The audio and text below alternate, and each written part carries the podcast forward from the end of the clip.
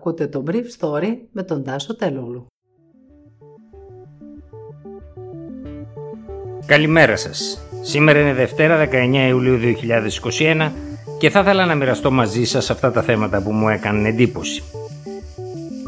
Επιβράδυνση κρατήσεων αλλά όχι βροχή ακυρώσεων εξαιτίας της επιδημιολογικής επιβάρυνσης ταξιδιωτικών προορισμών στην Ελλάδα. Γερμανία 184 νεκροί από τις πλημμύρες, αμηχανία στους πολιτικούς. Αντιμετωπίζουμε εδώ και μια εβδομάδα μια επιβράδυση των κρατήσεων από ολόκληρη την Ευρώπη, αλλά όχι τη βροχή ακυρώσεων που είχαμε πέρσι τέτοιο καιρό μετά τα πρώτα τοπικά lockdown. Μου είπε χθες το πρωί ξενοδόχο στα Χανιά, καθώς η απόφαση του Γερμανικού Υπουργείου Εξωτερικών να χαρακτηρίσει την Ελλάδα κόκκινη περιοχή δεν ανέκοψε το πιο αδύνατο σε σχέση με το 2019 αλλά σταθερό τουριστικό ρεύμα από την Γερμανία προς την Κρήτη. Σε πολλά ξενοδοχεία COVID και όχι μόνο στη Μύκονο δεν υπάρχουν θέσεις, όπως συνέβη προχθές στην Πάρο, όπου σύμφωνα με την ΕΡΤ, μια παρέα 18χρονων, 4 στο σύνολο, οι οποίοι είχαν διαγνωστεί θετικοί στον κορονοϊό, παρέμειναν για 16 ώρες στο υπαίθριο πάρκινγκ του κέντρου υγείας του νησιού, χωρίς να υπάρχει δυνατότητα να φιλοξενηθούν σε ξενοδοχείο COVID. Συνολικά έξι έφηβοι ξύπνησαν με ρίγη και πυρετό και πήγαν στο κέντρο υγείας. Όμως στο ξενοδοχείο καραντίνας δεν υπήρχε κρεβάτι και έτσι λόγω της καθυστέρησης ένας πατέρας ανέλαβε τη μεταφορά δύο παιδιών που παρέμεναν στο χώρο στάθμευσης με τέσσερις ακόμα φίλους τους. Οι άλλοι τέσσερι έφηβοι δεν χώρεσαν τελικά στο ξενοδοχείο καραντίνας και παρέμειναν στο χώρο στάθμευσης για πολλές ακόμα ώρες παρά τις προσπάθειες των γονιών τους.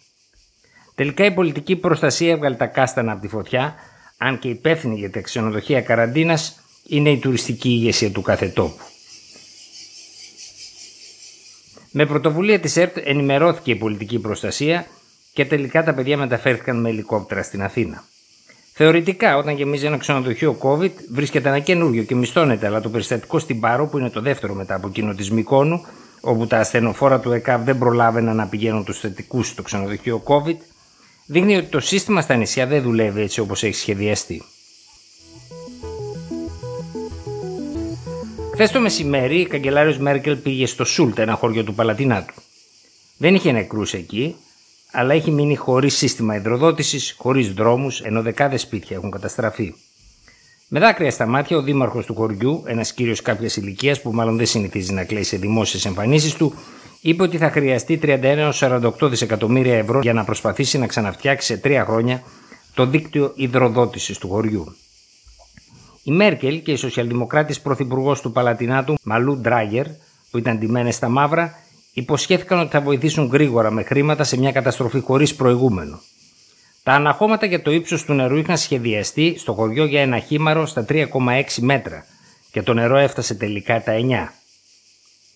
Όπως αναφέρω και στο σημερινό Inside Story για τα μέσα που χρησιμοποίησε ο γερμανικός στρατός στα δύο κρατήδια που επλήγησαν από τις πλημμύρες, βορειότερα σε ένα αυτοκινητόδρομο στο Έρφστα της Ρινανίας χρησιμοποιήθηκε σόναρ για να εντοπιστούν αυτοκίνητα μέσα στους όγκους της λάσπης.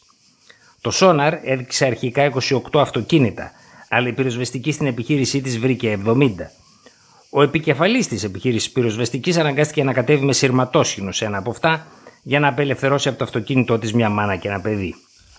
Η Μέρκελ, που έχει δύο ακόμα μήνες θητεία μέχρι τις 26 Σεπτεμβρίου, οπότε και γίνονται βουλευτικές εκλογές, χαρακτήρισε την κατάσταση σουρεαλιστική, εφιαλτική και είπε ότι η γερμανική γλώσσα δεν έχει λέξεις για να αποτυπώσουν το μέγεθος της τραγωδίας.